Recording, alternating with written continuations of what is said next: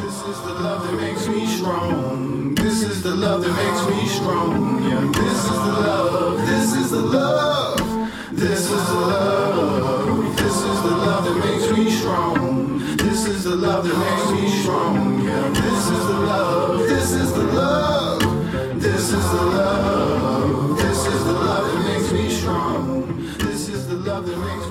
Hello, and welcome to Dad Daughter Dialogues, an opportunity to lift up me and my dad's relationship through discussion about politics, current events, and whatever else we can think of. We hope that it'll inspire you to share and chat more with your dad, be it your biological father, grandfather, stepfather, like a father, or any other variation. I am your co host, Aisha DeBerry, and I'm here with my soon to be birthday guy, Dad, Roy DeBerry. Here, here. You're right. Only a few weeks ago, way looking for that nice gift too. Uh, it's it's good to, to be back. Uh, it's been a couple weeks since we had a chance to dialogue and uh, meet our audience again, as we always look forward to that piece. And so I was just telling you earlier before we went on live that it was a beautiful day here. I was sitting out on the deck having a sandwich. It's about 72 degrees. The wind is blowing, high pressure uh, low humidity, just an ideal day. We don't get many days like this in May, so Yeah. I've taken the opportunity to enjoy. Yesterday was like 60 degrees, which was some kind of high record for May in Mississippi. So Yeah. we, uh, we're gonna take those days and sort of enjoy them as, as long as we can.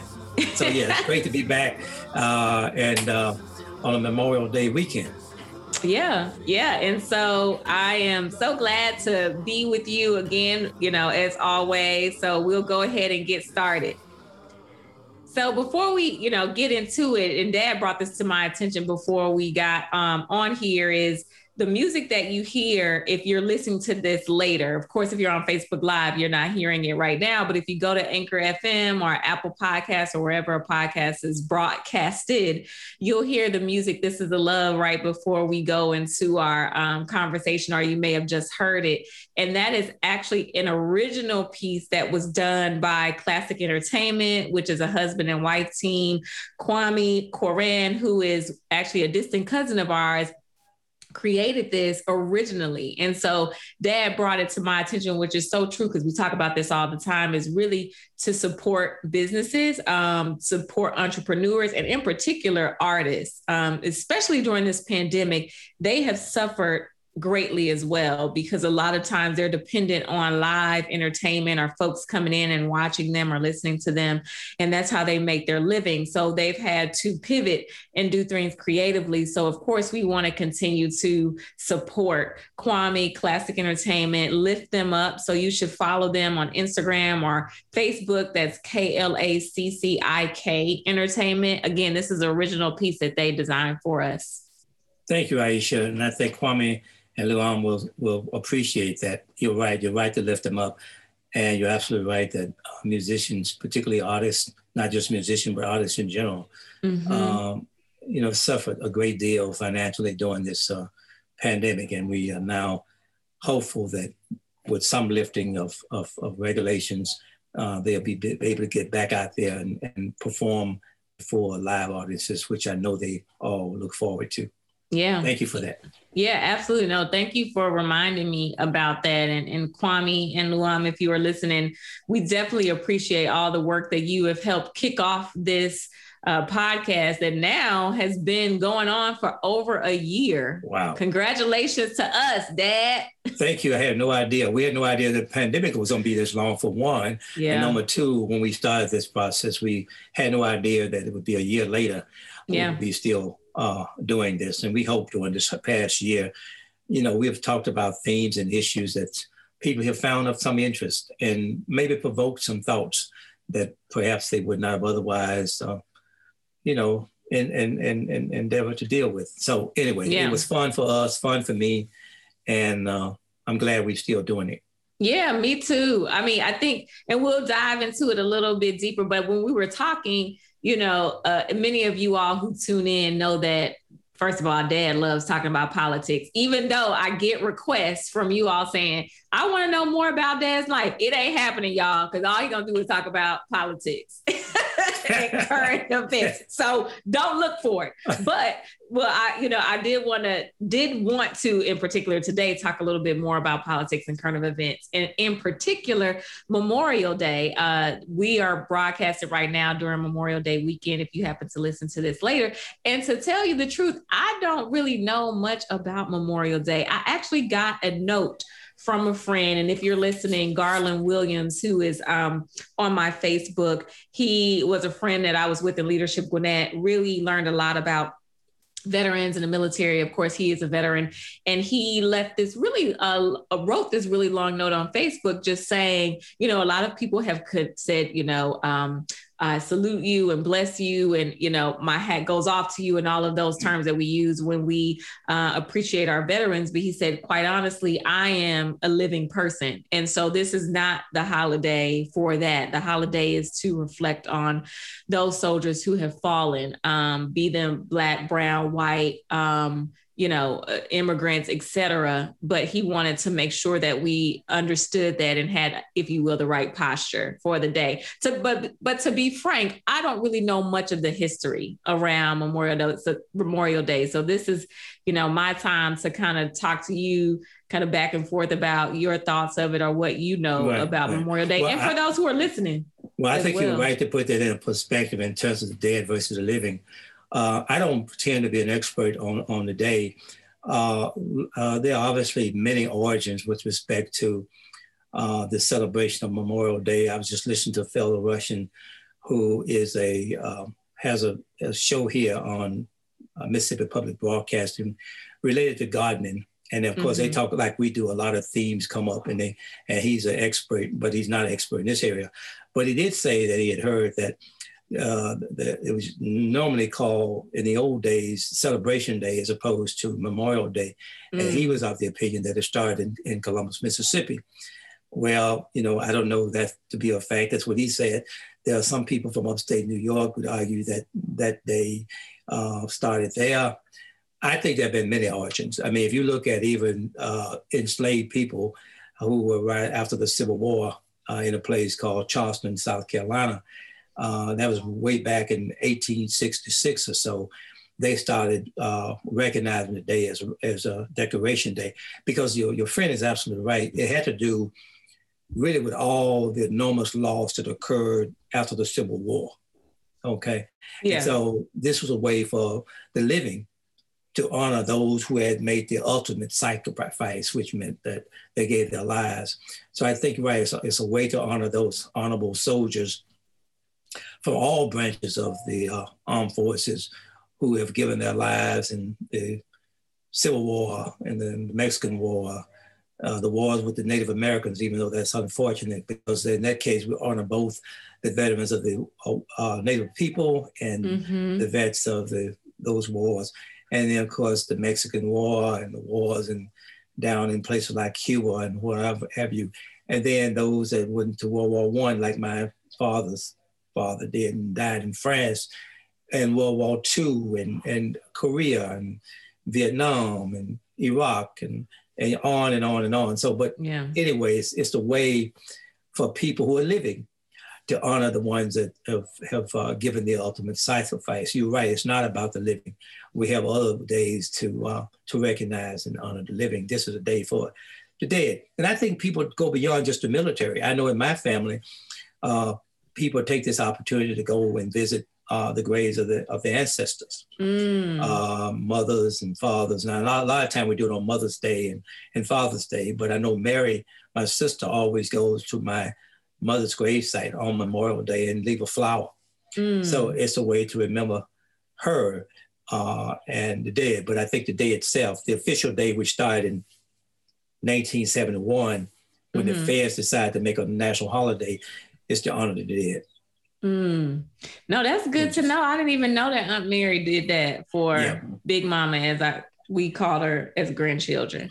Right. Um, so that's good to know. I mean, that is a very creative way outside of um, the initial intention of Memorial Day is even to begin to, you know, uh, keep people in memory that have passed away, our ancestors and beyond.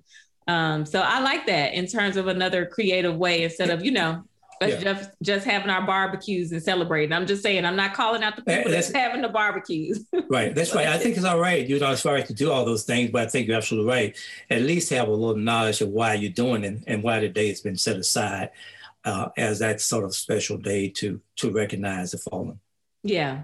Yeah. Well, thank you, Dad, for that uh, piece. I knew I could count on you. I'm just telling you all, okay? So I'm, I'm trying to piece out some personal stuff. He shared Aunt Mary. So I'm telling you, Dad, people are always putting in the comments. They want to hear more about your personal life. So No, I'm we you know we actually we spent we spent two or three episodes, if you recall, talking about uh, me personally, uh, and then because you got we got you to talk about you a little bit.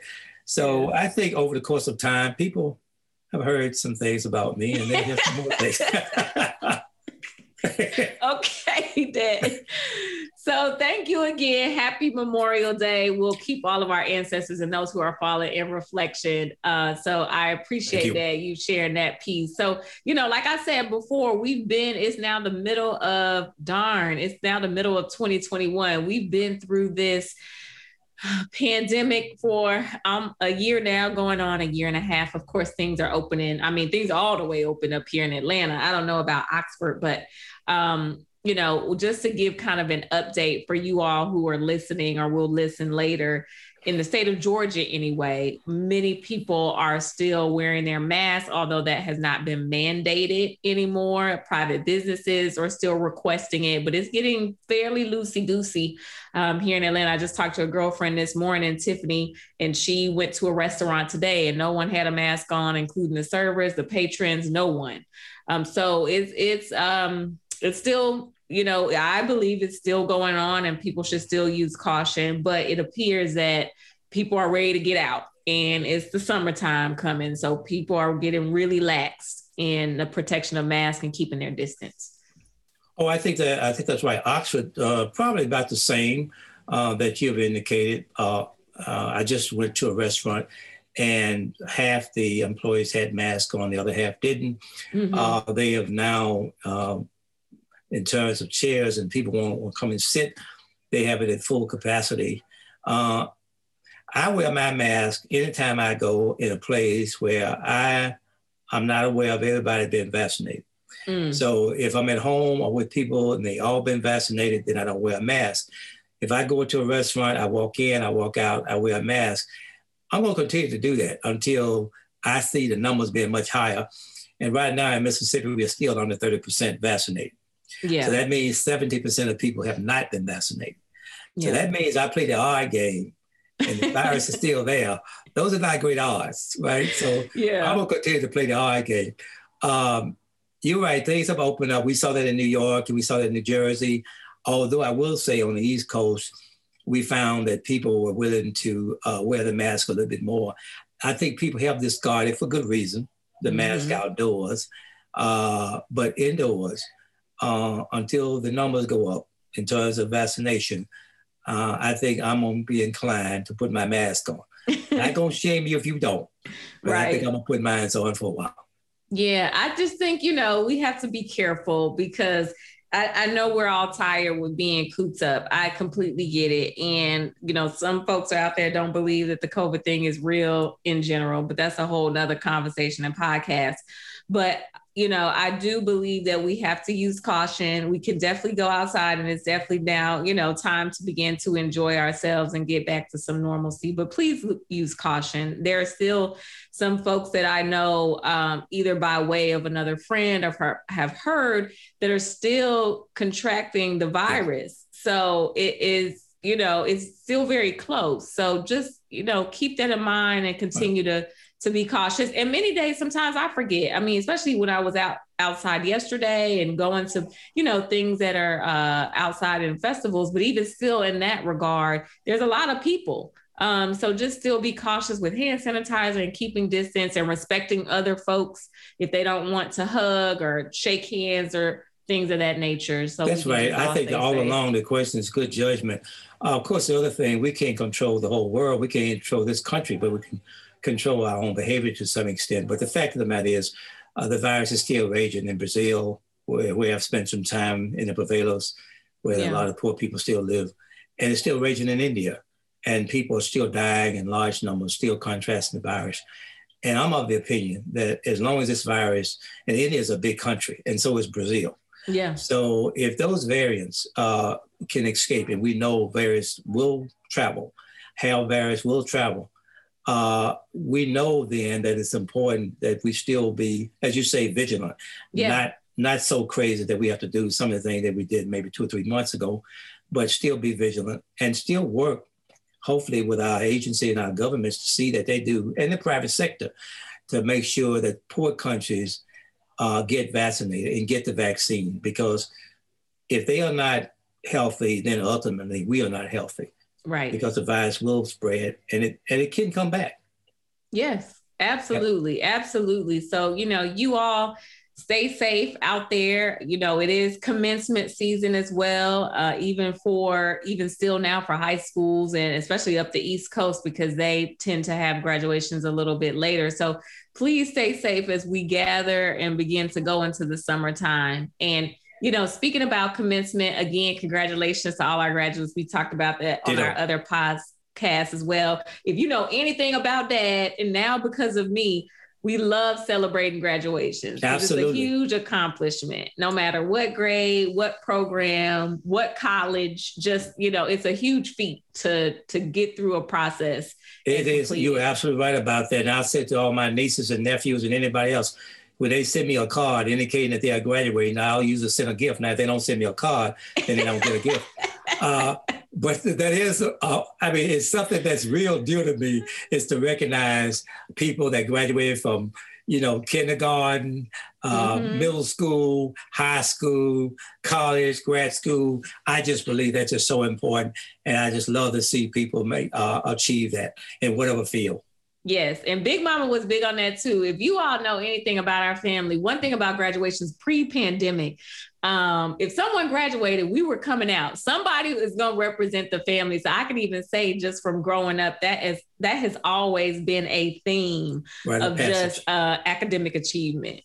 absolutely, almost like Yeah. a rite of passage. Yes, yes, Yes. So congratulations, you know, to the graduates. And that brings me to my next point, which is something that Dad and I talk about. But I'll start first before we get into the controversy. And feel free if you are on Facebook Live to chime in, or if you hear this later, you can send us an email of what you think. But number one, you know, just being in the pandemic, I think the the realization and specifically colleges and universities, but not even college and university. I'll branch out and even say private high schools in K through 12 have all uh, felt the the crunch of not bringing in the numbers. And we all know when we don't bring in the numbers, and when I say numbers, students, those students represent dollar signs, and those dollar signs that they're less represent not being able to pay faculty and staff and be able to have the same programs and possibly even the same facilities open. And so that has been a huge conversation in this whole education world. So, you know, kind of what are your thoughts on it? I know we have felt, you know, the crunch where I I work um, in terms of filling some of the programs just based on based on the pandemic and students saying, you know, um, you don't need to charge me the same amount of money if I'm going to take all these classes online.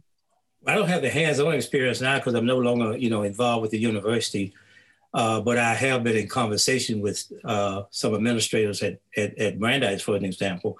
Yeah. And, you know, it's a mixed bag. There were some administrators, and I'll be able to know more numbers now because I was just, you know, uh, appointed to serve on the alumni board. Yeah. But uh, my sense is that there were some administrators that felt initially that uh, they were going to experience a great shortfall uh, during the pandemic. And while I think there's been some downward trend in terms of the revenue collected this past year, it was not as significant as they had anticipated.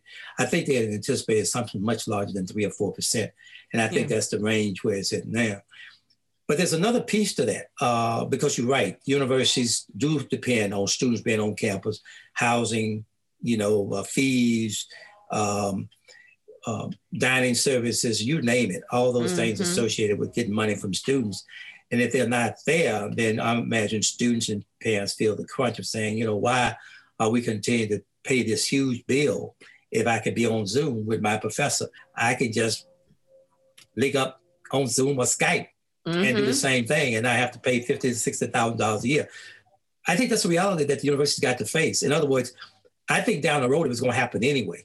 Yeah. But I think this pandemic has fast forward, has pushed things forward by maybe five or 10 years. And that's not only just with the financing part, that's with a whole bunch of other things we have taken for granted in terms of how we've done things in higher ed for the last three or four or 500 years. Yeah. And maybe going forward, that there will be some, there now will be some innovation that would not have occurred that the pandemic has forced. Um, so I think they are still in, a, in somewhat of a, a no man's land in terms of how they proceed. I know most universities, the one that I've talked to, again, not most, but many, uh, Mhm. are going to try to have uh, in person learning uh, 100%, right, this fall. Yeah. Now, there may be students who are going to be required to show proof of the of vac- vaccination. And of course, there are some problems there because there's some First Amendment issues that obviously lawyers like you are going to raise and say, you know, why should this be required? But I think for the most part, a lot of the students going to be back, but then a lot of students may decide, hey, uh, why should I come back physically when I can do everything online? And so what, what does the university do with that? Does it say Yeah. you got to be back here? And if you And got to then, be I back mean, here, yeah, to. It- Excuse me, I'm finished. No, I was gonna say, you know, even with that, then the other conversation is as well, like I mentioned before, why am I paying sixty thousand dollars, or why a parent? Why is a parent paying sixty thousand dollars for this experience that is is technically online? So you know, I'm not utilizing student uh, the classroom. I'm not utilizing the dining room. I'm eating at home. I'm not utilizing the gym. I'm working out in my own room or going to LA Fitness or whatever. So why do I still need to pay sixty thousand dollars? And like you said, how how how do you believe that higher ed or you know university is going to reconcile with that? I think that's right, but you know, university will make the argument. I can't speak for them, but you know, uh, you you you you work at a medical school. They gonna argue that some cost is built in. You know, for example, we already got the dorm built. We already got the you know the food service thing built, uh, and so therefore, you know, we got maintenance costs to deal with. So whether the students are here or not, we still got to keep the water on. We still got to keep the electric on. You know, we still have to have security on the campus, maybe even less. So they're going to argue that they got built-in costs, right? Because Yeah. the student will argue, well, hey, that's your bad, not mine. right, right. But but that but that's something that I think got to be worked out. You know, moving forward. I I mean, I don't know what the answer is going to be. I think some universities may have to adjust the cost because I think if you think about higher ed, say a community college or state-supported universities versus the uh, say elite universities. You know, I had a chance to visit Princeton for the first time. I Yeah. told you, you know, a couple of weeks ago, uh, and I guess that's the last so-called Ivy League that I have not had not been to. Yeah. And then I just curiously checked on their endowment, you know, which is about twenty-six billion dollars. How did you curiously check on their endowment? But you, but you, but you know, it's it's amazing that that kind of money is already there in the endowment. Now I know they would argue, well, this is set aside for other purposes, and therefore I still want you to pay this fifty or sixty thousand dollars when you get accepted into Princeton, right? That's Right. one example. But the fact of the matter is that maybe some other folk out there could argue at the end of the day, other than the name. Mhm. So a lot of people argue that you pay for the name. Yes. Right? You go to Yes. Harvard, you go to Yale, you go to Brown, you know, you go to Columbia, you go to Stanford, you know, you go to wherever, some of the other great schools, you go to state schools based on name. Right. So you pay for the name. Now, can they argue that you get a better education? I don't know. I don't know whether Yeah. you can quantifiably say that if you go to Brown as opposed to going to Northeastern, at the end of the mm-hmm. day, you're gonna get quote unquote a better education. Because to Right. me, that's pretty subjective, right? You, I'm not sure you can measure that so well. yeah. But I do know that because of that name, because of that tradition, if a people have a choice between going to Northeastern or going to Brandeis, going to Harvard, they're gonna offer Harvard first, Yeah. right? Yeah. So Yeah. That's what they do. So they'll say, okay, so if you get into Harvard, whether you do it, you know, virtually or not, you're gonna You pay still paying. because of the name. See, that's not fair. And there's another You know, argument. that's my take. I'm not saying that's Right. true. Right, right. I mean, there's also people that have said too, you know, you know, there's there's professors that teach at Harvard and they also teach at the community college. And Yeah.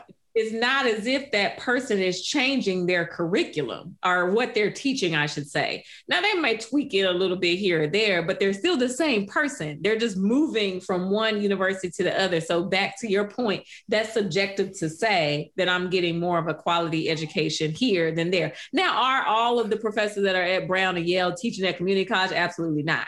But there are some that teach kind of across um, right. several different universities. But again, you know, is that the majority? Not.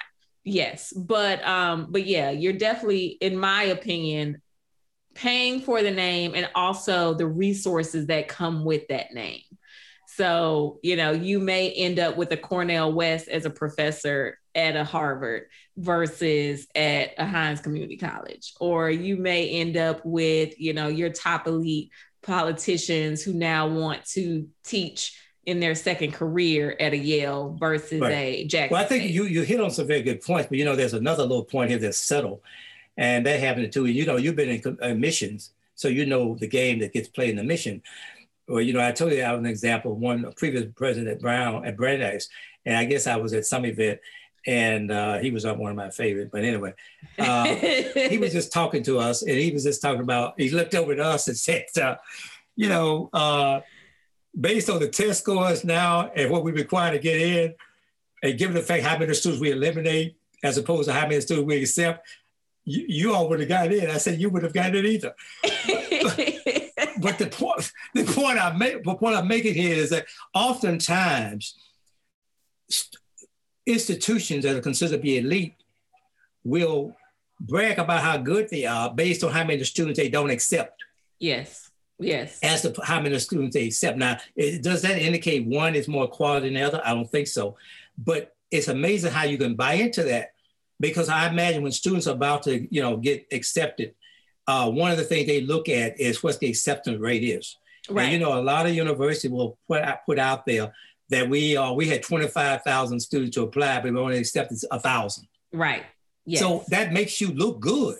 But yeah. then on the other hand, it may be something about the fact that you may need to, need to rethink your whole mission. Yes. Or your whole philosophy about whether or not you're going to equate a, a rejection with quality.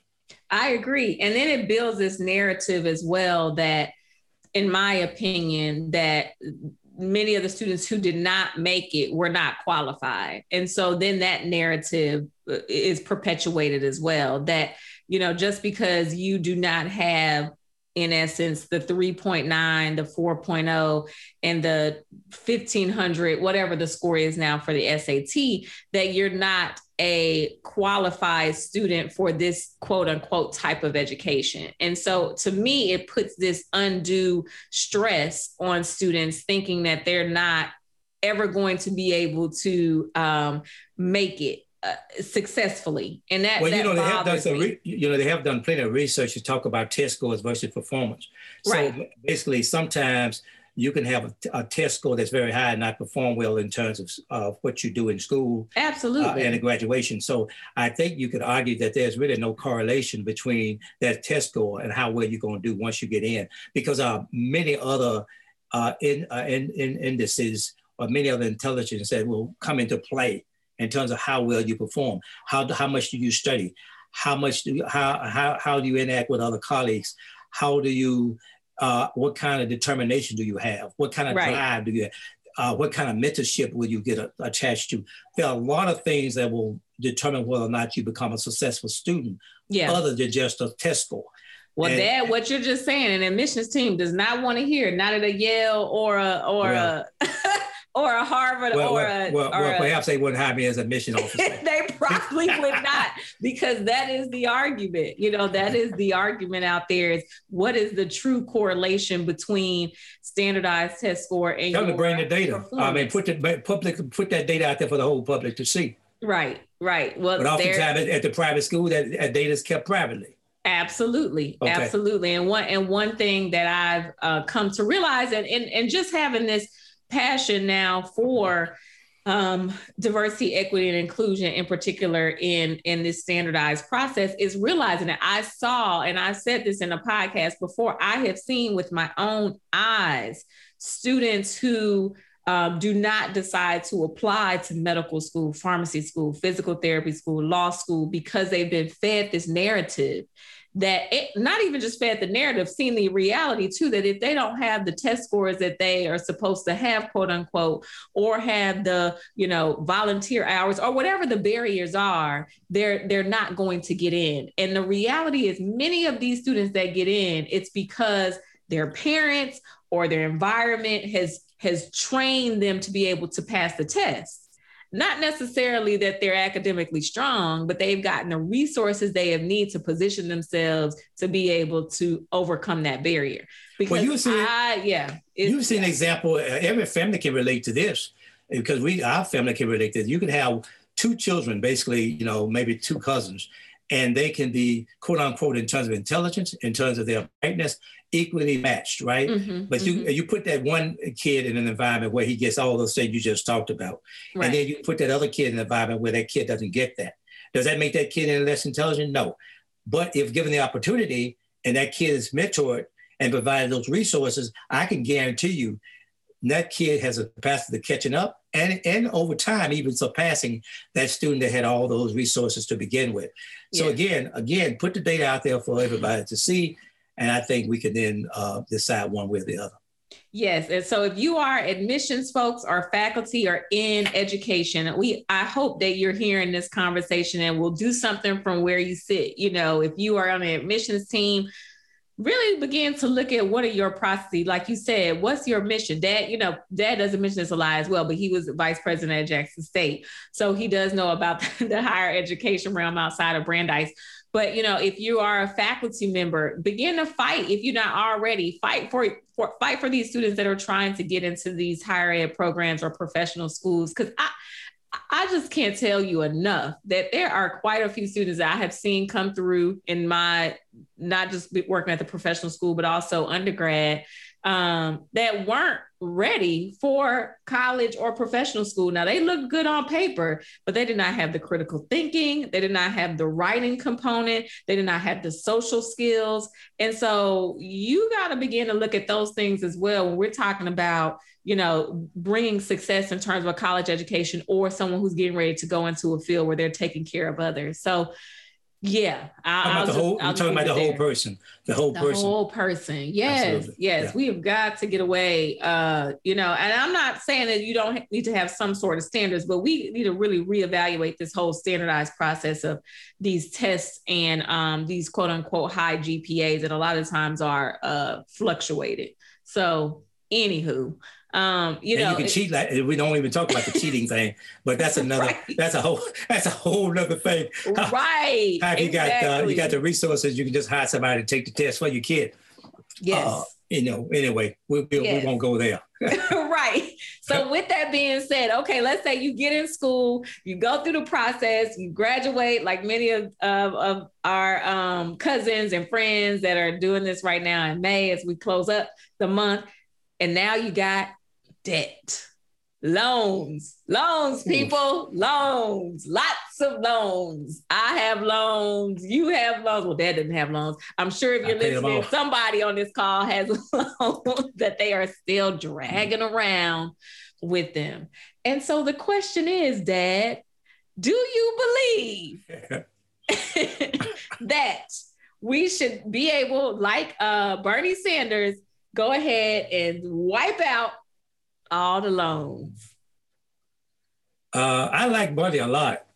And, uh, Y'all, you already know where this is going. And, and, and I support a, a, lot of his uh, his stuff, you know, because a lot of his platform now is really very much a part of the Democratic Party and very much part of some of the stuff that Joe Biden is pushing in his administration. You're right. I had loans. I, I paid them off. Uh, I paid my loans off. Congratulations. I, thank you. Thank you, Aisha. And I have paid off uh, some of yours as well. So, yes. But anyway, uh, to your point, uh, the cost of education is, is too expensive across the board. I, yes. I, agree with you on that one. And, you know, you have choices to go to state supported universities, which run a little bit cheaper than your private schools. And then you have the community colleges. Uh, for the first two years, I think they want to make those free. Now, I don't think they're necessarily yeah. free now, but you don't pay a lot of money to go to a community college. or they used to call them here junior college. Mhm. Uh, so, so that's number one. Just the cost of education, how education is just too high, Yeah. first of all. And I'm not sure, that, as I said before, there's a correlation between the cost and the quality. Right. Now we could argue that. That's just that's my belief based on what I've seen. The other thing is, so oftentimes because we have a a society that's not based on equality, that oftentimes the very wealthy are able to pay for their education, Yeah. as they are so many other things. And your middle class people and your working class people oftentimes have to struggle with an education financially. Uh, oftentimes, as you know, if you achieve a lot in school, you can get you a scholarship. Um, I was able to get a scholarship when I went to college, not a full, but a scholarship. So that helps out, but, does it help enough? No. So that means those students who are going to college oftentimes end up with, with, with debt and sometimes a lot of debt. But Yeah. we understand that now, other than the re- regular debt, that the college loan debt is probably one of the biggest ones out there. So I appreciate Bernie's effort to talk about giving some kind of relief. Uh, I'm also of the belief, though, that community service is also important. Mhm. Now, we don't have a draft system anymore, and I oppose it when we did. We do have a volunteer service, and we used to have something called Peace Corps, and now I think it's called AmeriCorps Mhm. where you know students can give young people can give something back to their country. Um, I think now since we don't have those kinds of uh, services or we don't push it as much, that if we got loans and we owe fifty or sixty thousand dollars or more, rather than forgive the entire debt, I would argue that you give forgive a portion of the debt, and then the rest of it you pay off over time. However, I think for that part of the debt that's for, that's forgiven, that you ought to commit to go and work in a uh, under-resourced community, or you could do it not only just in this country, you could do it abroad.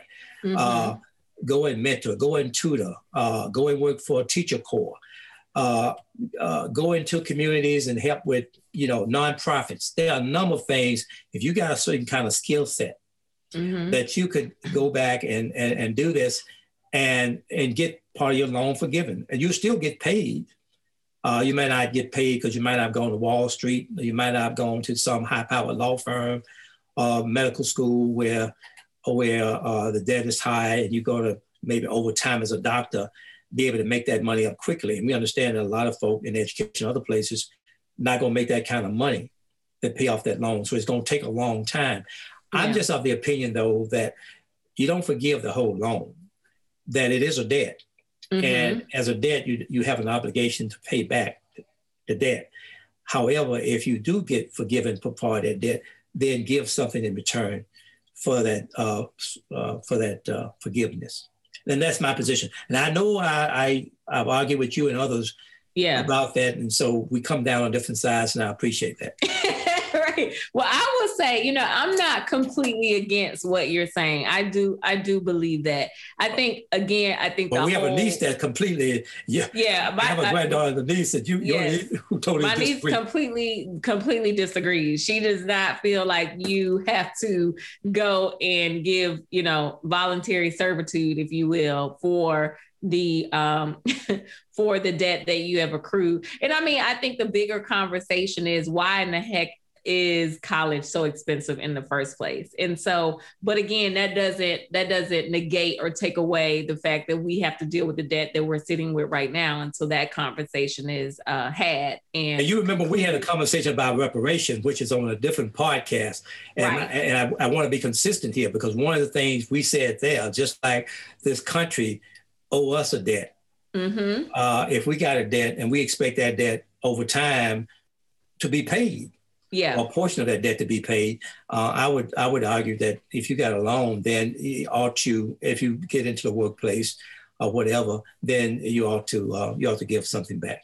Yeah, I mean, I'm I'm with you. I'll meet you halfway. I think there is a portion that should just be forgiven because I do believe that the the system has not done the best job with number one education of taking out loans. I think that some of these loans have been predatory in nature, um, and and really not done their due their due justice in making sure that a, a 17 or 18 year old or even a young parent are, is fully aware of what's getting ready to happen. So i still believe that there's a portion that just needs to be forgiven based on that. I mean we're talking about students that are having 100 and 150000 dollars in debt. That's just ridiculous. It's different with a 20000 or 30000 debt where you were just taking it out just because and i don't know how you weigh that but i do believe that there is a percentage that should just be forgiven while we have this conversation about doing a whole overhaul of the process of higher ed and how it's it's how to be uh, how it is to be served.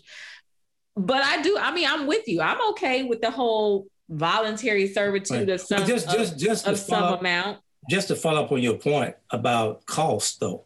And that's so again your point is so well taken about trying to get uh, young high school kids before they even go to college sort of educated about this whole financial trap. Yeah. And and I think we you're right. Uh, universities and colleges perhaps have not done a good job of financial counseling in that regard mm-hmm. about how much to take and what's too much to take. Mm-hmm. Uh, one of the things I've observed, and you know, and this has happened with universities. I studied at Jackson State, that and again, I know I, I grew up in, the, in went to school in the ice age. Uh, when, you, right. when you lived in a dorm that was, you know, a, really a dorm and not right. a condo and not, you know, and so one of the things we found as we started to transform the campus physically, we were hearing from a lot of students about, well, we don't want to come to Jackson State because we're not sure about the dorms. Mm-hmm. So I think Dr. Mason and others, to their credit, were saying, okay, we need to be able to uh, respond to those by saying, you can come here, you're going to find these dorms just as nice as any dorms anywhere. Mm-hmm. But in addition to that, they were also talking about having a home away from home. Mm-hmm. And so when you talk about those kinds of amenities that the university has now put in place over the last 15, 20, 25 years, that comes with a cost. Mm-hmm. So if you opt to live, you know, in that condo, or in some cases, if you live like in places like New York and Boston, California, Chicago, and others where the cost of housing is so high, you know, you're either going to pay a, a, a, lot for housing off campus, or you're going to pay a lot for housing on campus. So you get this, you got this competition going on mm-hmm. about how do we create this kind of environment where students don't have to put up with not being able to have all the amenities while they pursue this higher education thing. Right. And that's that's that's driving some of the costs too. Yeah. Because yeah. everybody wants to live the way they want to live. Right. Uh, and you've seen this. Uh, and not only that, but they also want to have all this other stuff that go along with having all these amenities. And yeah. it comes with a cost. So if you're taking out loan to pay for a lot of this stuff, extra stuff, you can see how over time that would accumulate huge debt in addition to tuition and room and board and fees. Yeah, I mean it's it's it's a conversation to be had where where do you, where do you stop and where do you start? So does the university say, look, we're not going to go and enhance the campus because we know morally these students are going to take out more loans than they need and then the students are saying, we'll go, and the students right. say, we'll go somewhere else, and, else? And, and, and, get the get the loan. Right. So then you, you get caught in this catch 22 situation where it becomes such competition that it's not how low you can go, but how high you can go in mm-hmm. terms of mm-hmm. amenities. Because right. the students are simply saying, we're not going to come to that place unless we can get these kinds of amenities. Matter of fact, when I've had, you know, tours, I did tours, uh, tours on Jack State campus, the mm-hmm. first place where students want to go is to that dormitory, to that uh, right, the nice dormitory. Yeah, yeah, and I, I mean, I guess in that in that regard, again, it goes back to the financial education because I, uh, when I was at Northeastern, I was signing off on paperwork. I had no clue what it said. I could not tell you today what this paperwork meant, and I was signing on the dotted line, and it was large amounts of money, and I had no sense. And this is I come from a middle class family. You're an educator. Mom's educated. So it's not like I'm just walking in blindly, but I was never educated on Perkins loans and subsidized, unsubsidized. What the heck does that mean to a 17 year old? Nothing. So I signed on the dotted line because that's what the financial aid lady said. Here's your paperwork, sign here, because now I'm considered a quote unquote adult. Um, so in that standpoint, I don't know what my future is going to look like in 30 years. So that's not to say that I just, you know, I deserve to have everything forgiven because I didn't know. But I do believe the onus is on the university to educate a 17 year old who's getting ready to sign no off on the paperwork because the parent cannot do it at this point because I'm technically, like I said, the adult of this university. I need some more information. I, I, clearly can tell you I did not have one class on what these loans were going to be about 20 years later. I, I agree with that. you on that one, but you know, one of the arguments that universities, not all, but some universities would make would be, well, you're an adult. When you get to be on campus, you you mm-hmm. now in college and you're now an independent young woman or independent young man, you make your own decisions. I mean, mm-hmm. that's what they say. But I think the reality is, as you had pointed out, a lot of the young people need to kind of financial services uh, information that you just uh, alluded to. Now they can still make the choice to, to go the other way, but at least you know, they can't cry ignorance at that point. Right. I agree. And and again, if you're on the call, maybe you, you know, are listening on Facebook, maybe you're in financial aid and, and they're doing that now. I mean, I've been out of undergrad for a while, but I do I do believe if you're gonna say on the back end, like you said, that okay, somebody needs to forgive or you know, do some voluntary servitude. I need to know on the front end what I'm getting into. So I, I you know, I just I only think that's fair on both sides. Um, again, my niece and others have the argument I don't care about any of it, just forgive my loans because it's just too much. But I do believe if you are to pay a debt, give me the information that I need to know ahead of time where I truly understand it. Um, okay. And that may even be a little bit of onus on high schools. I don't know because I know there's a lot of parents that don't know about student loans. So I don't know if I'll even put it on the parents, but the education needs to be there because it makes me still have this inkling of it's a bit predatory in nature yeah. because if I, I, I don't fully understand and I'm signing on the line for thousands of dollars and I'm not clear, mm, I'm hmm. uneasy hmm. about that. I only have one uh, absolute no-no is that is I don't want to forgive you uh, if you took out a loan to buy a BMW. that is that seems to be all these people taking out loans are buying BMWs, Teslas, buying Gucci, Poochie, and Lucci. That's that's that's what he has in his head, and we're not that's saying the only, students are not doing that. that's my own. That's my only no no. I have seen a few. I, hey, look, that's not completely out the air, by the way. I'm here in Oxford, Mississippi, right? So uh, I, I see a I see a large number of uh, anyway uh, BMWs right. and uh, uh, Mercedes and uh, driven by freshmen. Now, I, I, know some of them may be wealthy, and I know some of them may come from wealthy families. But if you if you got to do a loan, mm-hmm. I would say get you a Toyota. so students, you anyway. know who you are. We we but you've called me cheap you. before. we have caught you. Oh goodness. Well, you know, if you all have an opinion, definitely chime in. It's, it's definitely something where Dad and I don't necessarily agree. I can't be in the middle, but you know, I, look, like you all, we waiting on Biden to come up with a plan. What you what you got, Biden? What you got? So hopefully, you know, he'll be willing to forgive. I've heard it's not really top of item right now, so we shall see. We'll keep our fingers crossed. Stay stay tuned, everyone, um, in regards to the loans. But you know you know, with that, just kind of changing uh, subjects, even though it's not on a lighter note, it's really just this issue around this Palestinian Israeli conflict. Um, you all, I know some have seen it, some have not.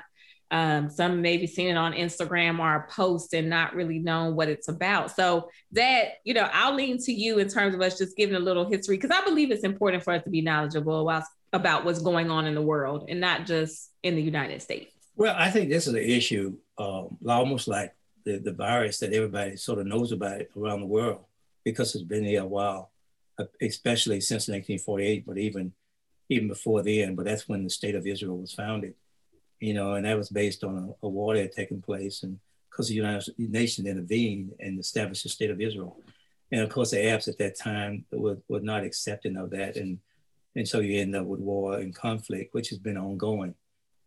In terms of the recent conflict, and it, it's a major conflict, we're talking about Palestinian Israeli conflict and not necessarily Egypt or not necessarily Jordan or some of the other Arab countries, but we're talking about really the Israeli uh, Arab conflict, which is both in terms of the Arabs or the Palestinians that live within Israel, as well as the one that lives in the West Bank and, and, uh, and Gaza Strip. You know, I had a chance to go to Gaza. I had a chance to go to to Palestine. I had a chance to also visit and travel all over Israel just a few years ago. And it was kind of quiet then, but you just knew, you had the sense that it wasn't going to be quiet long. Um, a friend of mine who is who is uh, uh, in Boston uh, shared with me a piece. I had shared with him a piece, and he shared with me a piece that had been written by Albert Camus, uh, who is a great French philosopher. And I shared with him a, a piece by Paulo Freire, who is a very well-known uh, philosopher from Brazil, of mm-hmm. Portuguese mm-hmm. origin. And he had written a book called The Pedagogy of the Oppressed. And most people are, are, are quite familiar with Albert Camus, the, uh, the French ph- uh, philosopher. But he talks about this absurdity of things. Because one of the things, if you think about that Israeli Palestinian conflict and the fact that in this recent conflict that so many people were killed, mm. civilians mostly, and many of these people who were killed were children. Yeah. And I think people on any side that got any sense of humanity cannot be cannot help be touched by the, the tragedy of children being killed in, in war. So he and he referred back to the situation between Algeria and the uh, the Berbers and the Algerian and the French and the Arab conflict, and that was an effort on the part of the people in Algeria to uh, get independence from the French. That was colonial power at that time, and the absurdity again of war because it's like a zero sum game. It's almost like people will kill each other to the point when everybody's dead, and then only the dead is innocent. Mm and that's sort of you know when I think about this Israeli uh, uh, Palestinian conflict because you got these uh, this geopolitical thing, these politicians on both sides, whether it's Hamas or whether it's uh, Netanyahu, who clearly wants to stay in power, and clearly uh, you got Hamas that will take advantage of the situation to make a point, a political yeah. point, knowing that it cannot uh, defeat Israel militarily because of the support that Israel gets from America. Uh, so it becomes this sort of this brinkmanship, this game, and at, at, at the end of the day, it's the innocent people, i.e., the children on both sides, who are in uh, up dying with no um, end in sight. So one of the things that seems to me, and I don't pretend to be an expert here, but just a citizen that observes, is that I believe very strongly in the two-state solution. That based on what I saw on the ground there, whether it was in Egypt or what I saw on the ground in Jordan, or in Israel or in Palestine, it's going to require some kind of two-state solution down the road. Now, will it get there tomorrow? No. Will they get there next week? No. They may not even get there in our lifetime, but mm-hmm. eventually going to have to get there because there's no military solution in this area. There's no, they can fight wars and wars after wars after wars. There's no military solution. Yeah. There's going to have to be some kind of political solution, which involves some kind of coming together of the Palestinians and Israelis to say, look, we own this land together. We may not like each other for all kinds of historical reasons, although we should love each other rather than hate each other. And so, therefore, it's going to be important for us to find a solution that's going to be in the best interest of both peoples in the future. It's not going to be easy to get there. I don't care whether the United States government or whether it's Russia or whether it's whatever, the European Union is not going to be able to get there. But at least they can start to try. They were right to stop the fighting, at least get a ceasefire. Yeah. And then now the question is going to be the hard work now starts about what kind of future do we want to see in this land? And uh, it's going to take some courage on both sides. You know, we had the guy, uh, Rabin, some years ago when Carter was president in Egypt, Sadat, they ended up, you know, getting a, a peace treaty between Israel and Egypt. And what happened? Rabin was eventually assassinated by an extremist. and also there was a, attempts on on uh, on Sadat's life as well. So when people step out to do things like this in this area, it's a dangerous proposition, and therefore they have to have tremendous courage to do it. Uh, is there any other solution to a, a, a, uh, to this war? I don't see it. Uh, I, I, just I don't see it other than uh, people trying to come together uh, and solve this. Now, you know, Israel says it's, it's, a democratic republic, it's a democracy. Well, you got an issue there. If it's democracy, you got Palestinian within Israel. Mm-hmm. And pretty soon they'll be a majority. So you cannot have a Jewish state and at the same time call it a democracy. You got to have, or you can have a two state solution. You can have your identity within the state of Israel and then allow the Palestinians to have his state and then you just call it a day. You have your state, you have my state, and we live together in peace as brothers, because you're brothers anyway. Yeah. Uh, if you think about uh, Arabic and, and, and Hebrew. Uh, but that's my take. And, you know, I went to Brandeis um, and uh, you have discussions pro and con. I had discussion with people when I was in, uh, in the Holy Land, as they call it, among Israelis as well as among Palestinians. And right now, they can't get beyond the hate. They can't get beyond the fight. They can't get beyond I've been wrong. Yeah. Uh, and at some point, almost like in South Africa with Mandela, because uh, you don't want to end in an apartheid situation where people go in and take folk land as they did uh, recently, or you go in and, and take over a, a, a mosque or on, on, on, on a holy day, and that, that thing is that that that that, that facility is, is holding to both Jews, uh, Christians, and Muslim. Uh, you, you got to find a way to respect each other and find a common ground in humanity in, every, in everybody. And I think once people look for that, um, maybe uh, something can happen. It reminds me of even being in the South, you know, growing up and seeing apartheid and, and, and people saying there's no way out of this. You know, yeah. there will always be, you know, George Wallace used the expression, segregation yesterday, segregation now, segregation forever. Right. So are we going to say uh, hatred now, hatred today, hatred forever, or are we going to look for some other solution for our children and our grandchildren and great grandchildren? And in the current boss, and all due respect, Netanyahu, they can't solve this problem. It's going to take another generation of Palestinians and Israelis to, to step beyond this abyss and, and work for a future. Uh, uh, and that's what it's going to take. And that may take other groups other than politicians, because churches and, and, and leaders yeah. and synagogues and, and, and uh, the Muslim community, the Christian community, the lay community, um, all kinds of groups got to step up to the plate and not just leave it to these darn politicians uh, and military folk to solve this problem. They can't. Yeah, that's what I was thinking. I mean, I think knowledge is power, especially with us at least knowing the story. And, you know, thank you for sharing that story because I think even from where we sit, being able to just acknowledge that we know what's going on and we're knowledgeable about what's going on is the first step. Because, like you said, if it, if it, if it doesn't become kind of this communal worldly conversation, it's not going to change. If why? Why would it at this point? Well, it's not going to change because you're going to have you know, peaceful people uh, shooting missiles at, at, civilians, which is crazy. Yeah. And then you have Israelis airstrikes targeting essential departments yeah. uh, just to get a quote unquote a terrorist. So you're going to kill 20 people to get one terrorist. I mean, come on. Uh, yeah. And the devastation of having to rebuild every time because you start back at the same point. Right. You just made all this destruction and now you are asking the world to go back and rebuild. So right. in another two years, three years, five years down the road, you're back at the same place. Right. We got to figure out a way. They got to figure out a way to get beyond this. Uh, and I don't pretend to know the answers. I just know that my when I was growing up, I was told that if you keep doing the same thing over and over, and you expect the same result, to me that sounds like being an idiot. Mm-hmm. Mm-hmm. Yeah and call insanity. Yeah.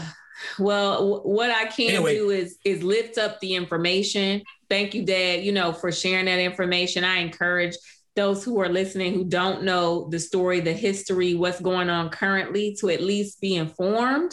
I mean, that's the first step. Be informed. Um, and then, you know, of course, it's it's a conversation that's been going on before the test of time. Uh, but I, I, I am optimistic to believe, at least with information, there can be a start of a conversation of, like you said, a new a new group of Palestinians and Israelis that will um, begin to break the cycle. At least, I, that's all I can say. Well, that's that that's well said. That's well said. It took people like Mandela and the clerk, you know, they had the, the courage to break the cycle. Uh, yeah. Uh, I'm not saying that we have anybody of that caliber right now who can break that cycle. Hopefully, down the road, we can find somebody to break that cycle. Dr. King and others came along and with Gandhi in India and said, look, we, we, we, we got to go a different way. Uh. And the, we broke some cycles.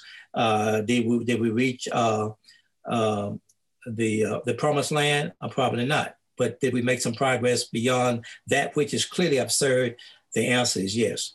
Yeah. Uh, uh, maybe we need uh, Albert Camus to come now and speak to uh, to this situation. That piece was in the Nation, by the way, that was written by Albert Camus. Excellent. Well, our you know our time is up, Zed. You know because we still enjoying this holiday. So if you you know again if you're tuning in, thank you so much for doing so wherever you are. We hope that the weather you know is really nice, and I hope for those that have listened, I was able to get a few personal stories in. Like I said, y'all, I'm trying. I'm trying, um, and always to, as, as well to the graduates. Hopefully Biden will forgive some of your loans, or we'll have, you know, Dad and I have come up with a voluntary servitude option. So maybe we'll we'll put that on on the table for the administrators for the next cycle. So anyway, Dad, thank you for you. you. know sharing time you know with me it's always fun i really enjoy it's it. always a pleasure and it's particular pleasure on the on the weekend before uh, memorial day yeah and again we we look forward to to future discussion uh, re- related to this debt issue because that's not going to go away. And the other controversial thing that's not going to go away in the near future will be the uh, Israeli-Palestinian conflict. And that's we right. hope and pray, though, that um, that people can find peace. Yes, absolutely. And and with that, we hope that you have peace this weekend. As always, while we're still in this pandemic and moving on, we want you to be safe and share love. One love. So thank you all so much for those who are on Facebook Live. Uh, thank you for tuning in and share this with some of your other friends. But we are going to go ahead and close out, of course, for our podcast. So if you would like to contact us, please go to Dad Daughter Dialogues at gmail.com. That's dad daughter dialogues with an S in gmail.com. And let us know how we're doing as well as what you'd like to hear us discuss. We are also on Facebook at Dad Daughter Dialogues. And now we are on Instagram at Dad Daughter Dialogues with an S, both on Facebook and on Instagram. You can check out some of our fabulous merchandise. We have voting merchandise. We have uh, just like the shirt that Dad's wearing. If you see it on Facebook Marketplace, I'm sorry, if you see it on Facebook Live right now. So please go and purchase some of our wonderful, wonderful merchandise, either on Facebook or on Instagram. You can also make comments there too, as well, or tell us some things that you'd like to hear from us. You can also just go to our um, standard podcast at anchor.fm and be a subscriber. That will really help us keep the podcast going because it takes a lot behind the scenes for us to do this. And we appreciate anyone who subscribes. We appreciate you tuning in and ask that wherever you are, be and stay safe.